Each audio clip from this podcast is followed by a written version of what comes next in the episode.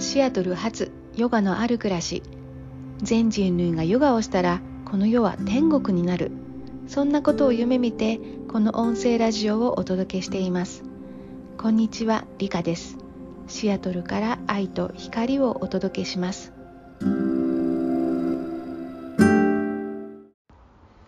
んにちは、えー今日はですね、えーハワイリトリート先日行われた、えーリトリートにご参加してくださったエッシーというねあの私のコーチングの学び仲間でありえー仲の良いお友達が、えーインタビューに答えてくださいました、えー本当にね彼女はなんだろうな生き生き方そのものが本当にこう優しい光の方に向かっている人でそれをどうしたら具体的に、えー進んでいけるんだろうっていうことを自分自身も学びそしてそれをあの分け分かち合う今はコーチングとコーチとして活躍されているので、えークライアントさんと、えー分かち合うまた学び仲間と分かち合う、えー本当にまっすぐに生きている人だなという人です、え私もリトリートでね実際にお会いできたのはもう大感激で、え本当に楽しい時間を過ごしてきました、えではではそんなエッシーのねえブレイクスルーがあったという、えそんなエピソード、え聞いてみてください。おはようございます、エッシー。おはようございます。よろしくお願いしますリカさん、お願いします。よろしくお願いします。はい。はい、ではですね、本日は、えーエッシー、えー私の学び友達、えーコーチングのね、学び友達でもある、えーカリフォルニア在住、生きづらさ解消エンパワーメントコーチ、そして大活躍をしているエッシーをお招きして、えー彼女がね、今回ハワイのリトリートにご参加くださって、本当にね、そうもうかけがえのない時間を一緒に過ごしたわけなんだけど、そのご感想だったり、えーうん、様子をね、この生の声で聞かせてほしいなと思ってお招きしました。はい。はいありがとうございます。ます。えし、じゃあ簡単にあのどういうことされてるか自己紹介あ、はい。いいですか？はい。わかはい。りました。改めまして、こんにちは。おはようございます。こんばんは。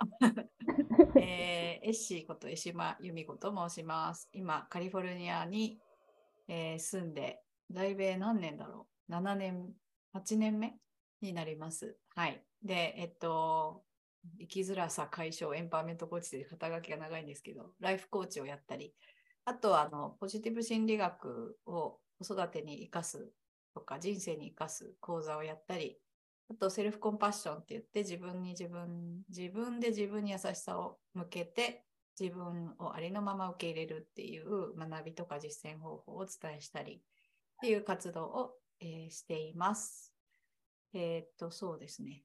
リカさんとは、えーひふみプロコーチ養成講座でコーチングを学んでいた時の同期で、その時に知り合って一緒にね、コーチングを学び、あと一緒にコーチングの練習をしたり、そしてその後、リカさんのヨガや瞑想のクラスに行って、あの、リカさんのなんだろう、その、えーオーセンティックっていうんですか？あの、なんですかね、本当にこう、うーん、なんて言ったらいいのかわからないんですけど、本当に本物って感じの、あの、リカさんのこれヨガと瞑想で何度も癒されて、えーそれで、えーそこからですね、交流をしているっていう感じです。はい。よろしくお願いします。よろしくお願いします。わあ、はいありがとうございます。そうですね。えーヨガのクラスもやりましたよね、一緒にうんうんねうん。そういうわけで、そのご縁もあって、うんえーこの4月の頭に行われたハワイリトリートにね、うんご参加くださって、まず最初になんかこう、感想を本当一言で、一言。一言というかまあ、難しい。難しいね。これ、たくさん掘っていくので、最初にうんなるほど。あうんー、オッケー。一一文。言、うんもう愛。愛愛です。愛ですね。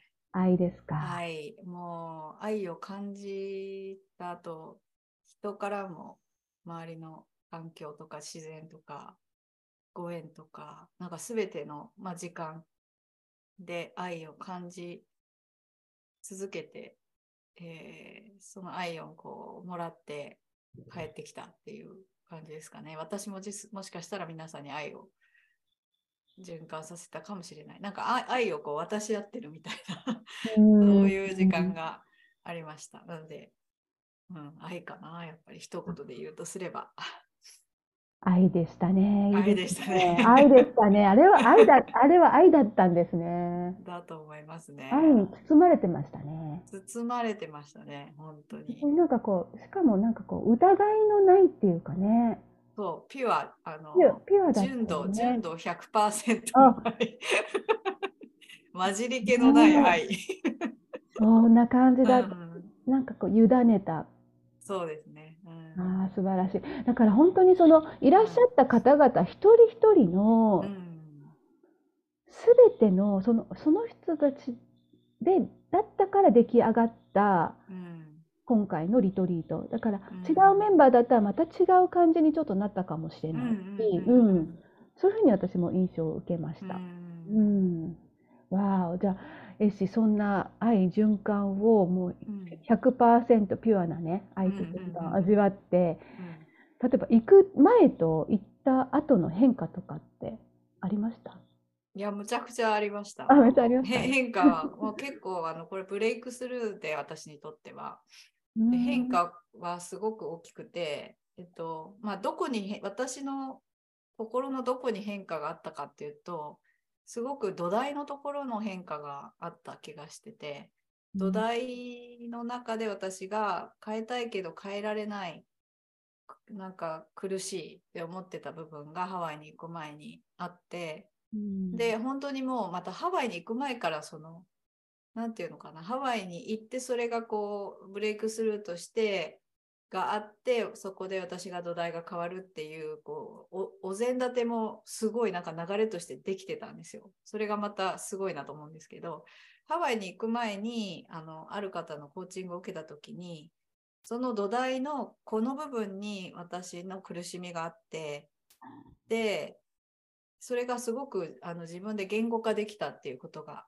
あって、で、それは何かっていうと、自分自身を100%信じることができない。っていうことだったんですよ。で、うん。自分自身を100%信じることができないっていうことは、すなわち他の人も100%信じることができない。っていうことなので、ああ、そこに私の苦しみの根源があったんだなって、そこが私のあり方の土台の苦しみの、まあ、なんていうのかな、うん、が起こっている場所だったんだっていうことが言語化できたことで分かったっていうのがハワイの前ですね。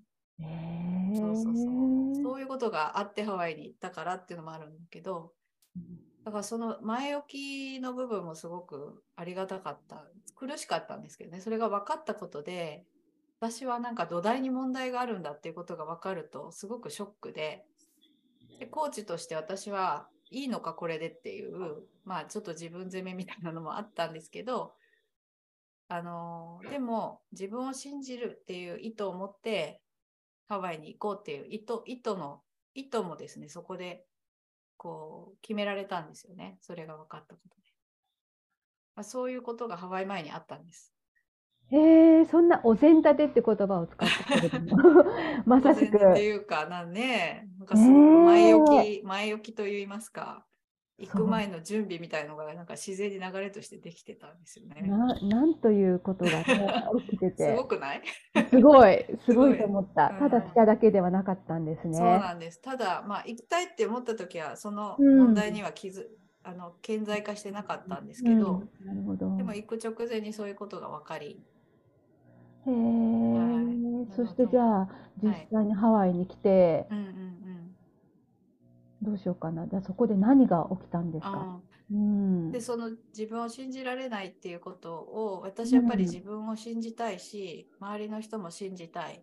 なんか全ての可能性をあの信じていられるような人になりたいっていう気持ちがすごく湧いてきたので、うんあまあそれに対して、まあ、信じて委ねるっていう言葉をまたねその後私がのあのお友達から言葉をもらって、ハワイに行く時は信じて委ねようっていうそれをやろうっていうふうに思って、えーハワイに行きました。でハワイに行って、えーその話をですね、なんか初日かなんかにできたんだよね、みんなに。うん。多分その初日の夜だったか、うん。なんかご飯を食べながら話したような。そうですね。または、あの、最初の集まった時に、うんどういう、どういう、なんだろうな、インテンションっていうか、あ、そうだそうだ。できたんですかっていう話をしたかもしれない。それか、それかもしれない。うん。なんかみんなで話す機会があった時に、そううんそうやってインテンション、意図をしあの聞いてくれたのうで、ん私はその本当に不思議なことにそういう意図が自分の中にすでにあって、で、改めてみんなの前でそれを言語化する、うん。信じて委ねたい。っていうこと、えー自分を信じられないってことが問題でした。分かりました。っていうこともちょっと泣きながら話した気がして。そうそうそうで、うん。そうそれをみんなに伝えられたこともまずうん。自分の中にもまた落とし込めたしみんなにもそれを受け入れてもらえたっていうのはすごく良かったですね。なんかその後のまた流れを変えたのかもしれないっていうね。ちょっとまた涙がうるうるしてきた、うん。本当にね、涙、涙のうんストリートだったけどね。あれだね、だからなんかすっごい、ここで私が思ったのは、うんなんか本当にこう、私はね、今これヨガのラジオでね、撮らせてもらってるし、エッシーがね、ご自分のラジオで公開すると思うけど、そのヨガ的な思考から、まあ、その観観点から言うと、やっぱりなんかこう、宇宙のサポートがもうね、来てたっていうか、それはこの私たちのソウルがうん。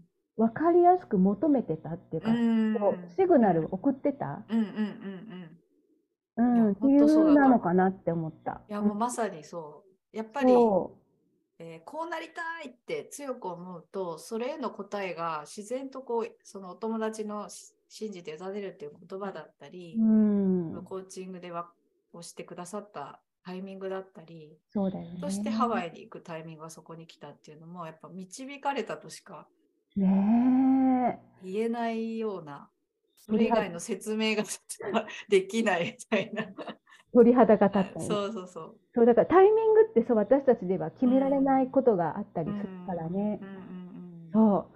えーどうしよう。そしてうんうん何が起きた？あそう、そして、そのね、うん、何が起きて何が起きたか、そう変わったのかな？うん。で私は到着した日になんかぎっくり腰っぽくなっちゃったんですよね、なんと。着いた途端、腰がーみたいになって、なんで？みたいちょっと前かがみで歩いてたよな。ね。そう、かこんなおばあちゃんみたいに動い 歩き始めて、初日ですよ、もう着いてすぐですよ。そっから、って思って、でもみんなにその信じて委ねる話をしう。て、ん。たら本当にみんながあのいろいろ助けてくれてあの荷物を持ってくれるとか座りやすいとこに座らせてくれるとか車でもね。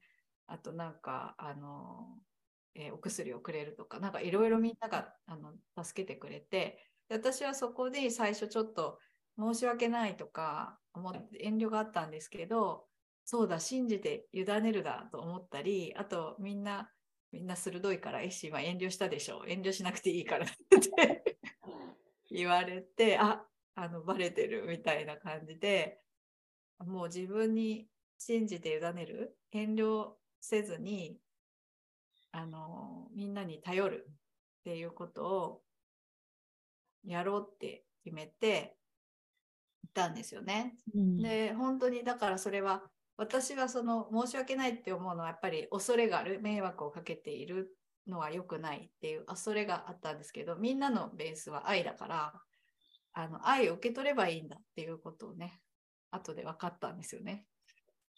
いやー、美しい、美しい、美しいけど、痛かったですね。痛かったです腰は痛かったです。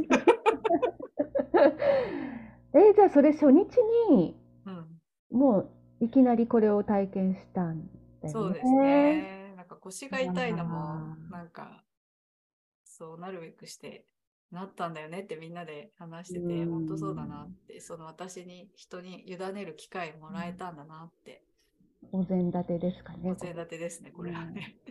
でもエッシーはそこをなんだろうな痛くてね気持ちでダウンして、もうどうでもいいやってならずにうんうんはりこう気持ちの転換ができて、うん愛を受け取るっていう風にね。そうなんです。であもそこに私全然ね、頑張った感じがなくて、もそう本当にみんなが、あ、受け入れてもらえるっていう感覚があったんですよ。うーんだってみんな愛が、愛だから。そなんかうそれを感じ取ったんですよ。だから、あの、ちょっと苦しい、なんか悔しいとかは全然なくて、あ、そっか、なんか全然自然な流れだった。うんそれもね、結構すごいことだったなって。思いますうん。わあだからもう委ねて信じてっていうのをしていたらうん。そこに愛だけ愛だけがそこにあったとういう。ん、で分かった実し、ね。それはまあ心ですけど、で、その次の日、あその日にね、あ、あの、リカさんがワンネスっていう、みんながそうだね。一つ、一つであるってね、私たちはこ体は離れてるけど、意識としては一つの、えー意識であるワンネス。うんちょっとうまく説明できてるかわからないけれども、今までそれは聞いたことはあったけど、実感はできてなくて、で海の、私たちは海の中の泡のようなもので、あの泡箱なくなっても海の一部で、みんな同じだよみたいな、あの海に溶ける泡のような存在なんだ。で、みんな一つの海なんだっていうチャンティングを教えていただいたり、あのコーヒーに溶ける砂糖のようにコーヒーと一体化するとかそういうふうにこうあの教えていただいてあそういうことなんだでもなんかまだわかんないなっていう感じで次の日の朝に 2, 日2日目の朝にあのサンディビーチっていうビーチで朝日を見に行ったんですよね。うん私がそれが一番のまあ一番って全部素晴らしかったけどえー一番のブレイクスルーのももう瞬間だったなと思うんですけど、ぱり前の日にこう私たちは海に溶けていく、まあ、泡のような存在でワンネスなんだって学んでたので、その日の朝、とにかくね、美しいあのビーチの泡を見てた時に、これだって思ったんですよね。そしたらもう涙が、もう泡あの泡とか波とか見てるだけで涙がもうなんか勝手に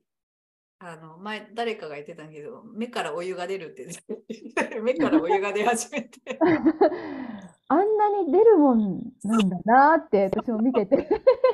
いつまで出るんだろうぐらい出始めて、うん。そしてその後あの朝日が昇ってきたんですよ。あの日は雲があってそこに雲の間から太陽が、ね、見えてそしてすっごい綺麗な雲の間から光がパーってね出てた出ててあれすごいき綺麗でしたね。であれを見た時にみんなビーチにいる人たちがあの私たちだけじゃなくてそこに居合わせた人たちがみんな朝日の方を向いて静かに立ってるっていうのを見てまたワンネスを感じてうんなんかその前の日に学んだワンネスを、まあ、体と心で体感してまた目からお湯が出出るみたいな感じ。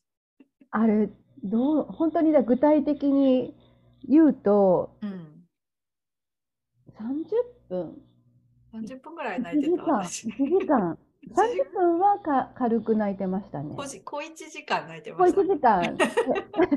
でも、なんだろう、みんなそれを認め、なんだろう、そうそうそそれにすごくオーバーリアクションもしないし、なんか自然現象として、それこそ愛を持って受け入れて、うんだから慰めるとかじゃないんだよね。違う違う。愛だからね。ううんん慰めるでもない。悲しくて泣いてるんじゃないんだもんうね。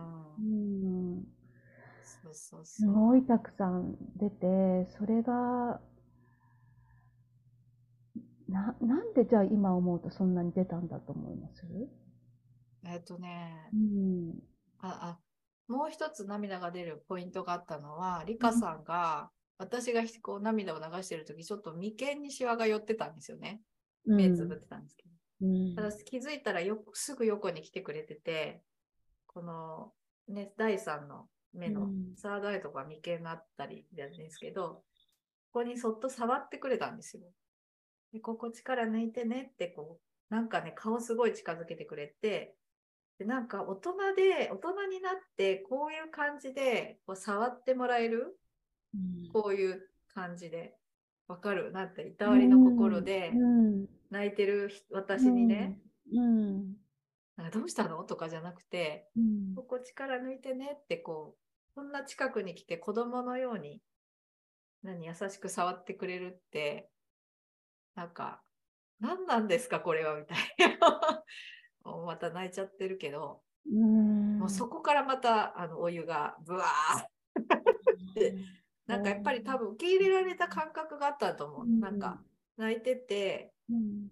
やっぱこんなに泣いててどうしようみたいなのもちょっとあったんだけど、でも止まらないし、と思ったんだけど、前の日からまあみんな受け入れてくれる、愛を持って受け入れてくれる人たちって分かってたから、泣いてたんだけど、やっぱりそこでこう、そういうリカさんのタッチとか、あとあきちゃんって人が私の頭をよしよししてくれたり、なんかこの私は完全に子供に戻って泣いてそれで安心していられるっていう体験がそこにまた重なってななんかこれが私欲しかったんだみたいなね。なんか多分それでまたきっと私の小さい頃の私のニーズとかが満たされたのかなって思ってわあそんな深いうんところまで感じてたんですうんね。インナーチャイルドの癒しみたいな。そう多分そうだったんだと思う。わあ私は優しくそうやって触って受け入れて、うん愛を持って受け入れて欲しかったんだなと。うん。うわあそうだったんだね。でもそれもすべてさ計画したことじゃないんだよね。そうそうそうそうそれがすごい私たちのリトリートってうん最初に宣言したけど、に日程表はありません。5分後に日程が決まります。やってたじゃない？うんうんうんか朝日も、まあ、もちろん朝日なんて特に行くは行くけど、本当雨でね、曇りで全く見れないってこともあり得るわけで、この短い滞在で。いやー、すごいなそういや本当にその子供に戻って愛100%の愛で受け入れてもらえるっていう体験って大人になってなかなかやっぱできないし、うん自分もそれを受け入れる体制になかなかなれないと思うんだよね大人になっていろいろ。自分の持ってる壁とか大人げないとか思ったりとかうんいろいろあると思うね、あるうねん、ブロックがね。うんうんうん。でもあの場所ではそれが全くなくて自分本当にが子供に戻れてそれでもいいって言ってくれる人たちしかいなかった。だからあのリカさんのこのサードアイのタッチもそうだしいうこうはあのうん頭をなでなでしてくれた絵もそうだけどあとはその後あのマリアさんの愛ご飯で帰ってきたら美味しいご飯が待ってるとかね、ね。愛た愛情たっぷりのご飯が待っているとか、まあ、何を話しても受け入れてくれる？笑っても泣いても全部そのまま受け入れてくれるじゃない？全員が。本当そうだったようね。やっぱそれがやっぱりまたその最初の朝日を感じたそのインナーチャイルドの癒された感覚がこう持続していたんねそのリトリートの間に。うんであ私は愛される存在なんだっていうことがすごい毎回毎回確認できて、うんそれであ自分は多分行く前は自分を信じられないっていうのは結局自分はどっかで否定されるんじゃないかみたいな恐れがあったからなんだけど、あ否定されないんだっていうことをこう実感できたんだよね。どんなことを言ってもどんなことを感じても否定されないんだ私。っていうことを本当に実感できた時のこの安堵感安心感。そして、うん。あ私自分を信じていいんだどんな自分でもいいんだみたいのに本当つながっていったからなんかやっぱり大人になってもなんかがん頑張りすぎてる人とかはやっぱりそういうことを感じる場所があるといいなってすっごい思う。うんそうだよね。そうだね。それをちょっと忘れて突っ走ってるうんうんところ多いですもんうんね。うんまあ無意識にそうなるよね。うん、あるよね。それがリトリートなんだね。うん、自分とトリートす。る。うん。うわあ、じゃあそこが結構こう、オープニングポイントっていうか、ブレイクするポイントで、そこからでもそれ2日目だから、うん。続くわけだよね。他にも印象に残ったことってある？そうだね、うん。なんか、2日目。あとは、やっぱり 思い出し楽し楽しい楽しかったこと、うん。そのその癒される自分のインナーチャイルドが癒癒されるニーズが満たされる経験のはそれはまあ痛みが癒される経験だったけど、うん。子供の頃ってただ楽しく遊びたいっていうニーズもねあるじゃない、なんかそのニーズも満たされたなと思っててでそれは本当にビーチでもう波に揉まれてギャーギャー言って遊ぶ？揉まれたよね。水着とか、水着ポロリ。ポロリがい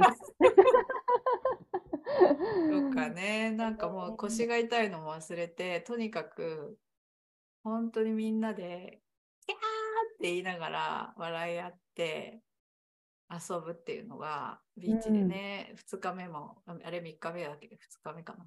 ダメだよね。その、うん、朝日を見た同じ日じゃないかな。同じ日に行ったのと、あとその次の日にもビーチに、別のビーチに行っね。て、もうギャーギャー笑いながら、本当に面白かったよね。よかったよね。うんあと、エッシー、ほら、あのうん、体が浮いた話も。あそうだううん。だそうだ、そう、それで、そううん。あの信じて委ねるっていうのをね、意う図、んうんそういう意図を持って行ったハワイで、その話をしたら、うん明日時に私が、その、信じて委ねるっていうことは、体が浮く時にかんあの思うマインドセットと一緒っていう話を私がしたんだよね、多分。うん、なんか私がしたのかな、な。うん、で私のママ友が浮くのが得意って言ってたのね。そのずいちょっと前にね、うんうん。ハワイ行く前に。そうだったね。でな私はなんか泳げるけど浮けないと。どうしてもこう浮いてると足から沈んでくんでどうやったら浮けるのってそのママ友に聞いたら自分が浮けるって信じることだよって。それがポイントだよって言ってくれて そうなの？みたいな感じででハワイに行ってその話をしたんだよね。うんそうだったね。そうだったそこにもキーワード満載だったんだね。そうだったね。そうそう。うんそれでなんかあのヒーリングプールっていうところに行くって話になって、まあ、腰も痛いからそこでヒーリングしたらみたいな話になってでそこでも浮こうみたいな浮いてみようってでもうリカさんも浮ける人だったんだっけかうん、そうだよね。うん。であのリカさんが横にいてくれて最初支えてくれてて私はそのヒーリングプールっていう海の一部にあるこうあのずたまり膝丈ぐらいのね。膝だけ本当に、うんあの浅いところなんだけど、うんそこで、あのこうやって上上向きになって、最初はリカさん、私最初ずっと支えてくれてると思ったら、最初の最後の方は気づいたら全然支えてなくって、受けてたみたいな。で、あ、これ、あ、だから信じて委ねられたみたいなのも体で体験できたよね。ねうん。え、すごい長い間浮いてたよ。浮いてた。うん。ぷか浮いてたね。それでね、ねちょっとヨガみたいにね、リラックスしてって、息吸って吐いてみたいなことやってたら、最初お尻の下にね、手を入れて、うん、うん、腰というかお尻の下に真ん中にね手を入れて。だんだんとこう離していったのね、私。うんうんあれ、よし、浮いてるじゃんと思って。まあでもこれ浮いてるよとかまたこれ言わないで、うんうんほら、自転車とかと一緒じゃない？そうそうそうそう。うんあれ？誰か、あれ、あれ、もういない誰もしてない。あ、できてたみたいなそうね。そうそう。ちょっとね、こうやって、そーっと手を離して、あでもずっと浮いてるから、あ、浮いてる。じゃあ私も隣で浮こうみたい そう気づいたらみんな浮いてるみな。たい3な。人ぐらい浮い三てるみたいな。そうそう、そういうおの、ーそれも体で、あ、そうか、やっぱり受けるって思ったら受けるんだと思って、次の日のあの、えっと、うん。ビーチでも受けたんだよね。あま、たもう、そっかそっか。うんあ、受けるようになったと思って、なんかそれもつながって、いやー、嬉しかったすごい。うんうん。ほんとブレイクスルーだね。ブレイクスルーだったね。へえ。うんそれでさ、終わりの頃には腰の様子がね、そう最初日に腰が良くなるって。何なんだみたいな。学びのためにもらった痛みだったのかね。そうだね。そうだね。あとは、うん、あとは本当にリカさんが、私はヨガが腰が痛くてあまりできなかったんだけど、うん、瞑想の時間もすごく好きだったし、でもあとチャンティングがやっぱり私、声を出すっていうことが、あの私はお寺の生まれで子供の時からお経をずっとね、読んだり聞いたりして育ってきたので、こう口に出して何かこうお経だったりそのチャンティングっていうのをみんなと一緒に声に出すっていうことが自分にとって心がこう落ち着く方法なんだっていうのもすごく分かって内容も素晴らしかったし自分をこう開くとかいうやつとかその海にの泡であるワンネスのチャンティングとかすごくあの歌詞もそうだしみんなと一緒にあのリカさんが持ってきてくれたあのなんだっけあの楽器、ね、楽器はハーモニアムと。ハーモニアム。うん、アコアコーディアン、アコーディオン、アコーディオン、アコーディオンみたいので、うんうん。ね、床に置くタイプの。うんうん、すごく素敵なあのハーモニアム？で、うん、ハーモニアムで一緒にみんなとチャンティングをしたっていう時間もすごかったし、すごくよくて、でそこでやっぱりあのえっ、ー、とひふみコーチのあのあの代表の稲見さんね秋田稲見さんがに、まあ、私はそういう声に出して言うことが自分にとって落ち着くっていう話をしたら、うん、あのお経をやっぱり読んでたからだと思うって言ったらやっぱそこでこれもブレイクスルーなんですけどあのお寺の生まれでお経とかその鐘の音とかおりんの音とかを聞いて育ったことっていうのは宝物なんだよって言ってくださったんですよ。でそれは私は初めてそんな風に思ったことなくて実は私はお寺で生まれたことが嫌でその反発してどんどん遠ざかって海外に来たっていうところがあるんですけどだから宗教の勉強もしたことがないしよく知らないんですけどその音とかそういった五感ではずっと触れてきたっていうところがあってそれが宝物だって思ったことなかったんですよね。うん、でも実際みんなとオームって言ったり、チャンティングした時に感じたあの落ち着く感じは、ぱりそこからだったんだみたいな、こう、つながって、で、一気にですね、はい、仏教への関心が うおーって高まって今も毎日お坊さんの YouTube を見ているみたいな感じだしやっぱり手を合わせるとすごい落ち着くのであのイライラっとした時手を合わせるとすごい感謝の気持ちが湧いてくるようになって本当にあのそこに生まれたことが嫌だったのに今は感謝の気持ちが湧くようになったり本当にこれからちょっと仏教も勉強していきたいって思ったり、うん、で仏教の中にねいろいろ聞いていくとですね今まで私がコーチングとか、まあ、自己啓発とかなりたい自分になるために学んできた内容が仏教に本当に全部入ってるんですよね。でヨガの教えともすごくつながりがいる、まあ、結局こう心理みたいなところは全部同じじゃじゃないかっていうことも分かってきて、うんうん、だから私は仏教にあの親しんで生まれて育ってきたことがやっぱり宝物だったんだってことが、まあ、その一言で実感となって今感じているのでなんかそれもすっごい大きな変化でした。すごいお土産だね。そうそうそうそう。本当にすごい。わあ、そうだったんだ。なんかもう、エッシーの人生、生まれてから今までのなんかこう、す、べ、てを包み込んだ。うん、でそこから抽出？抽出されて、なんかこう、こうキューってなんか 必要なものが、必要なものが、うん、抽出されたっていう感じそうですね。なんかコーチングだとリソーシングって言って、うん、あのクライアントさんが気づかないリソースもうすでに持ってるけどそれがその宝物だったり役に立つことだったりすることに気づいてない方多いと思うんですけど伝えることで「えそっか」みたいに思うことってあるんですよね。まあその方が持ってる強みだったり。でもその人はそれが強みだと思ってないとか育ってきた環境が今の自分にどう役立ってるとかこれからにどう使えるとか気づいてないのを、まあ、コーチが伝えることで気づいていくみたいなリソーシングっていうのがあるんですけど、まさに私は全く気づいてなかったところを言ってもらえて、リソーシングしてもらえたうん。っていうことなんだろうなって思います。ねえ。うん、でそれすごいパワフル。すっごいパワフル。しかも体感した後だったからね、そのうん、そう、そうだあチャンィングってなんかすごくそ安らぐ、う、安らぐ。つながる、あうん。なぜならっていうね。うん。うんうんうん。わあ、そんなきっかけになったんだ。うんそうなんです。本当にチャンティング、あの、大きいね、ハーモニアも抱えてシアトルから持ってきてくれてありがとう。よかっそしてあのチャンティンた。グ教えてくれてありがとう。あー、本当嬉しい。うんありがとう。そう言っていただいて、うん本当ありがとうございます。それは私がしたことというよりは、私の体を使って、うんうん。ね、私たち宇宙の恵みを受け取ったっていうことうんうだ。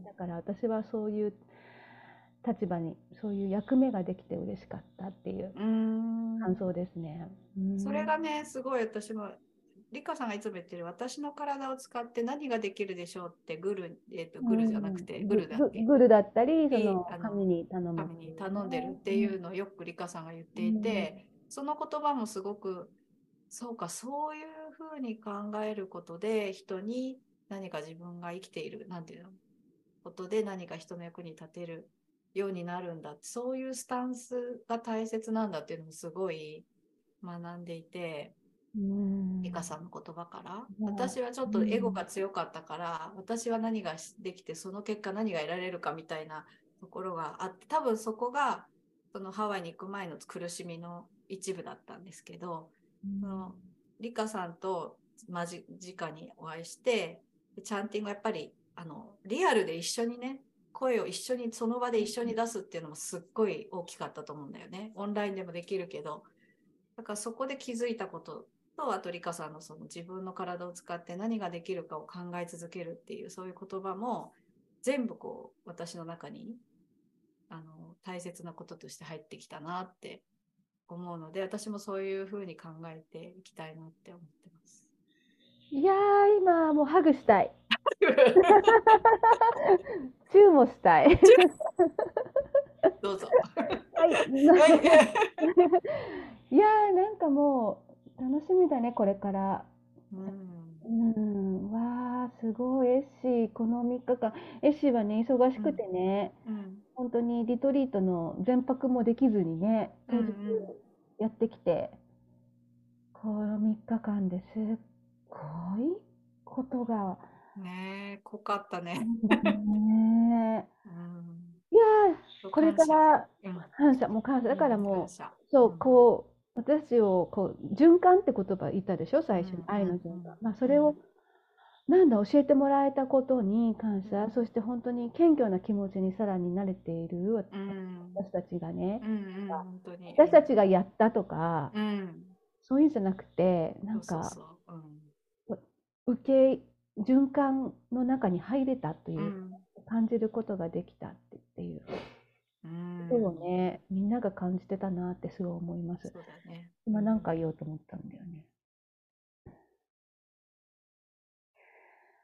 ね。ねあ、そうそうそう、忘れる前に。そうう、んその私たちが、あの、ステイしてたファームっていうのが、うんうんうんほら、ココヘッドっていう、うんうんまあ、山というか、うん丘というかう、ん うん、の裾野だったんだよね。うんうんそれで、なんかどうやらそのココヘッドのエネルギー的な性質として、その子宮うんお母さんの子宮のようなエネルギーがあるってことだったっていうのをね、何回か聞いてて、で、今、さらにそれ今思い出して、うんそっか、私たちはそうだね、ケシーがよくほら、子供に戻ったような、うん何回かうん言ってくれたでしょ？うんそういうことだったのかもね。それが助けてくれたんだね。うんねえ、本当そうだね。子宮って言われると確かに守られてるし、暖かくて、なんかすごい安心できる感じの場所だったよね。ね。うん。やはりあの場所も、もうすごかったんだね。そうそうそううん。すべてがね、すべての要素がなんか 完璧にね、なんか合わさな組み合わせで、うん、起きたっていうか、タイミングもそうだけど。改めてすごかったね。改めて、改めてすごかったね。しかもそのリトリートするのも誰かのこうすごい強い意志でできて上がったわけではなくて説明したけど割とこう一個ずつ「あいいよね。そうだね。いいよね」ってやったりでき上がったもう本当にすごい。じゃあエッシーそうですね。そしたらうん。戻られてうん。ハワイカリえハワイからカリフォルニアに戻られうんて、えー生活に戻りうん。なんかこう生活の中でうん。自分の在り方だったり、この見か、うん。見方っていうのかな、なんか変化うんうん。ありましたか？どんな変化があありりまますあります。あのうん。やっぱりその行く行った行く前と行った後で違いはっていうのはその時代土台の部分の苦しみの部分をが、まあ、まあなくなったわけじゃないんだけど土台の部分が変わったっていう話をしたんですけどうん。やっぱりそのなんだえっ、と、えー自分を信じられないっていうところから自分を信じられるっていうところにかなり近づくことができたし、えーそれによって何が起きたかっていうとすごくね素直になれ なれる。ん。なんか本当に素直にいられる。これは私のずっとあの課題だったなと思うんですけどずっと私はひねくれてたなって思うんですけどすごくなりたかったんですよ素直に。でその素直にあるっていうことのこう感覚がやっぱりやっとつかめてきて、えー人の、えー良いニュースを心から喜んだり人の辛い気持ちをそのまま受け入れたりとか、うん。あとそれは自分に対しても自分ができたことはできたねって言ってあげられるようになったり、うん。でそうなるとですねうん好奇心がすごい湧いてくる。なんかもう人がどう思うかとかこれをするとどういうふうにあの先はどうなるかっていう結果にとらわれてるところからこうちょっと離れてこれやってみたいなあれやってみたいなっていう好奇心とか面白そうだなっていうワクワク感とかがあの大きくなるんだなっていうのを感じていますね。だから心がちょっと軽くなった軽くなってきたのでなんかできることも増えてきた感じがしています。わあすごい。土台が変わったってすごいなんか大きなことじゃないですか。うん、うん土台が変わっ時代たが変わった。あのうん。私最終日にえっと、稲見さんがカード、えーうん。ポイントオブユーっていうカードをうん。やってくれて、帰ると、まあ、最終日の気持ちをカードを使ってお話、対話したんですけど、うん。あの時私は恐れっていうカードを使ったんですよね。で、何が怖かったかっていうと、私はこの3日間でこんなにこういろんなことを感じたんだけれども、日常に帰ったらままた元に戻るんじゃないかっていう恐れがあって、それ本当に怖かったんですよ。この感覚を私もずっと持ち続けたいのに帰ったら戻っちゃったらどうしようみたいな怖さがあって、うんで戻ってきて今感じてるのはやっぱり体感した心と体ですっごい感じたことっていうのは戻れる。いつでも戻れる。っていうなんかそこもやっぱ信じるか信じないかっていうところが信じられる力が強まった。私はあのあの感覚に戻れるんだっていうのを今感じてます。うん。あそれが信じられることでもしちょっと前の自分の感じに戻ってもあ大丈夫戻れるからっていう風に思えてすごく安心できたりするんですよね。だからそういう今そういう感覚があります。へえ、そうなんだ。うん恐れのカードはそこだったんですね。そうそうそうそう。う。うんん。日常に帰ったら。でもこけ形状記憶じゃないけど、そう。ね、う もうあるんだよね、あの時のあるある感覚が。うん私も感じます。うん、感じる。ねあって、うん何かする瞬間あるなっていつもね、思ってね、ね。やっぱりあのうん頭で分かってることと、うん。体と心でこう実感する、まあ、腹の人もいるかもしれないけど、うん。なんかああこれかみたいなこう腑に落ちるみたいな感覚でそれで体が反応して涙が出たりこうするっていう体験はやっぱり忘れない体が覚えてる心が覚えてると思うので、うん。うん、なんかそういうのを私はコーチングで作れたら嬉しいなとか、まあ、講講座でもいいんですけど喜びのね体感とか苦しみもそう癒した後の体感とかね。なんかそれをまあ覚えて体が覚える状態を作り出せたらいつでも戻れるよって言えるなって思います。うん、うん、いやまずエシーが体感したからね、言えることだよね、私たちがね。わあ、すごい、楽しい。ありがとう。何聞いてもあり、こちらこそ本当にありがとう。ありがとうしか言いようがない。言いようがないね。なんか私、そうエッシーにありがとうもそうなんだけど、だからエッシーを送ってくれてありがとうみたいに、って感じになっちゃうんだよね。そうなんだ。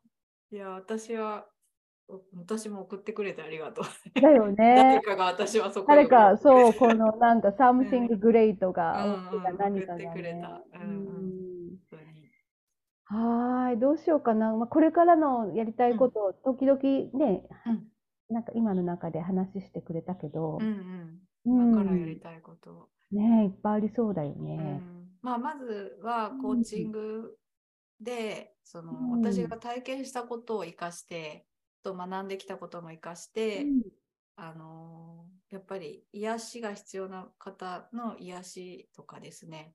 あと前向いていきたい方の手助けとか、まあ、そういうのを体感とかその心で感じるのを大切にしながら、えー、っと生きたいなってこういう風になりたいって思ってる人がそういう風になれるお手伝いをできたいっていうのはもちろんですね。それはあの講座でも一緒です講座でもやっぱりそういう体験をしていきたいって思ってるんですけどなんか一番今大きくあるのは本当にやっぱ仏教を勉強していきたいっていうのがあってそれはなんかちょっとですね先の話だと思うんですけどなんかもう勝手に僧侶になるのかもしれないって思ってて。私僧侶あの少量になるかもしれないみたいな。なんかそんなのが勝手に、うん、なんかあってで僧侶の人ってやっぱり苦しみを抱えてる人と話すってことは多いと思うんですよね。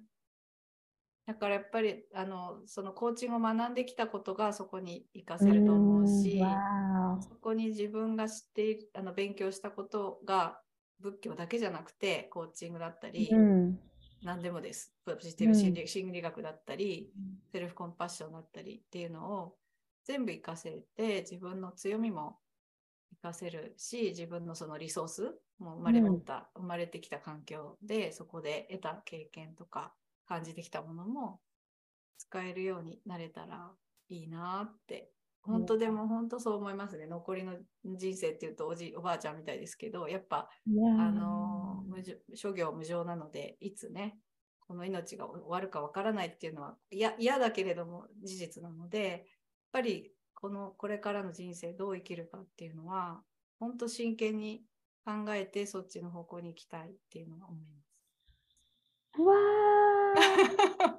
ー パチパチ。パチでもハワイ行く前は仏教のことはちょっと全然興味なかったです。どっちかっていうと逃げて、逃げてました。うんなんていうことでしょう。すごくないですか？このやっぱりすごいですよね。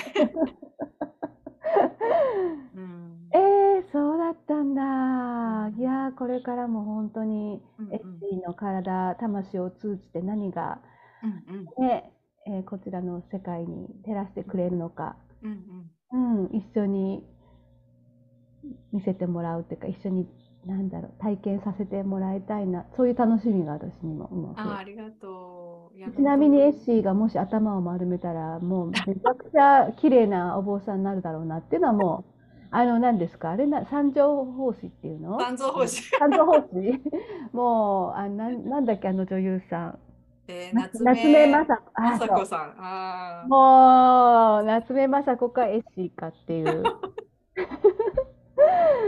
感じになる。ああ、わわわわ。まだわかんないね。まだわかりません。ね、そんな、そんなことをね、感じたりしているってことですね。そうですね。あの、未来はわかりません。楽しいことを考えるといいですよね。いいですね。で、そこから本当に何が導かれるのかっていう。うん楽しみになりますよね。うん、わあ、すごいすごい。じゃあ最後に一つだけ聞いてもいいですか、はいはいはい、リトリートって何だと思う？エッシーの言葉で。リトリートとは？私これ初めてのリトリートだったんですよ。うん。なんだろうね。エッシーの言葉でいいですよ。やっぱり自分と向き合う場所、時間ですかね。うん。うんそれもなんか家でもできるんだけどそれはでも家じゃなくてその家じゃない日常から離れた場所で本当に自分とだけ向き合う時間もちろん人との関わりもありつつの最終的には自分と本当に向き合う時間ですね。うん、すごく大切な時間。うん、自分と向き合うことができた。できました。ね。本当に、本当にありがとうございました。本当にありがとうございます。もう本当にありがとうございます。何回も。それしか出てこないね、本当に。それしか出てこない、ね。ねえ、いやでもなんか帰るときにみんな、なんかこう、帰りたくないじゃなかったもんね。そうなの。行ってきますっていう感じだったよね。あ、そう、エッシーのあの写真すごい素敵だった、最後のね、スーツケースコロコロしてる時のあの、背筋が伸びた笑顔の。来た時はかがんで。痛い痛い痛い。あれが不思議だったね。私も帰りたくないになるかなと思ったけど、いや、もう、I'm ready って感じだったね。そうだね。まあ、うん、このまま次に行くよみたいな。そう。なんか不思議な、あの感覚もね、また面白かったね。よかったね。うんうんいや本当にありがとうえし、今日のお時間もありがとうございました。こちらこそ本当にありがとう、リカさん。いいえ、これで旬な感想がね、録音できたので、僧侶となった後も、この 録音を聞いてもらえば、ああ、そうだったなって思い出せるかもしれないね。うんうん、そうだね。はい。ではでは、またこちらこちらでお会いしましょう。はい、ぜひぜひ。はい、ありがとうございます。よろしくお願いします。うん、あありがとう。バイバイ。はい、いかがでしたでしょうか。えー、そんなわけで、本当にね、あの、3日間という、まあ3泊4日間ですね。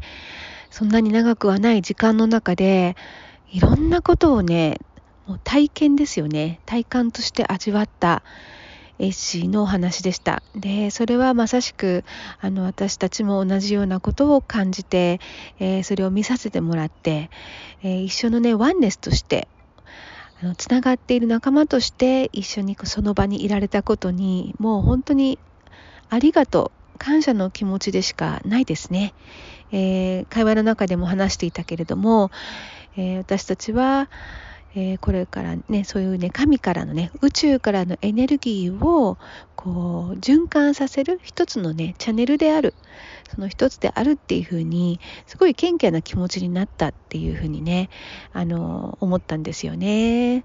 はい、そんなわけで、えー、リトリートにご参加された A 氏のエピソードでした。エピソードのお話でした。彼女の、えー、ことをもっと知りたい、えー、またコーチング、どんなことされてるのか、また受けてみたいっていう方、ぜひ、あの、リンクをね、コメント欄に、っていうのかな、概要欄に貼りましたので、一度チェックしてみてください。それでは、良い一日を。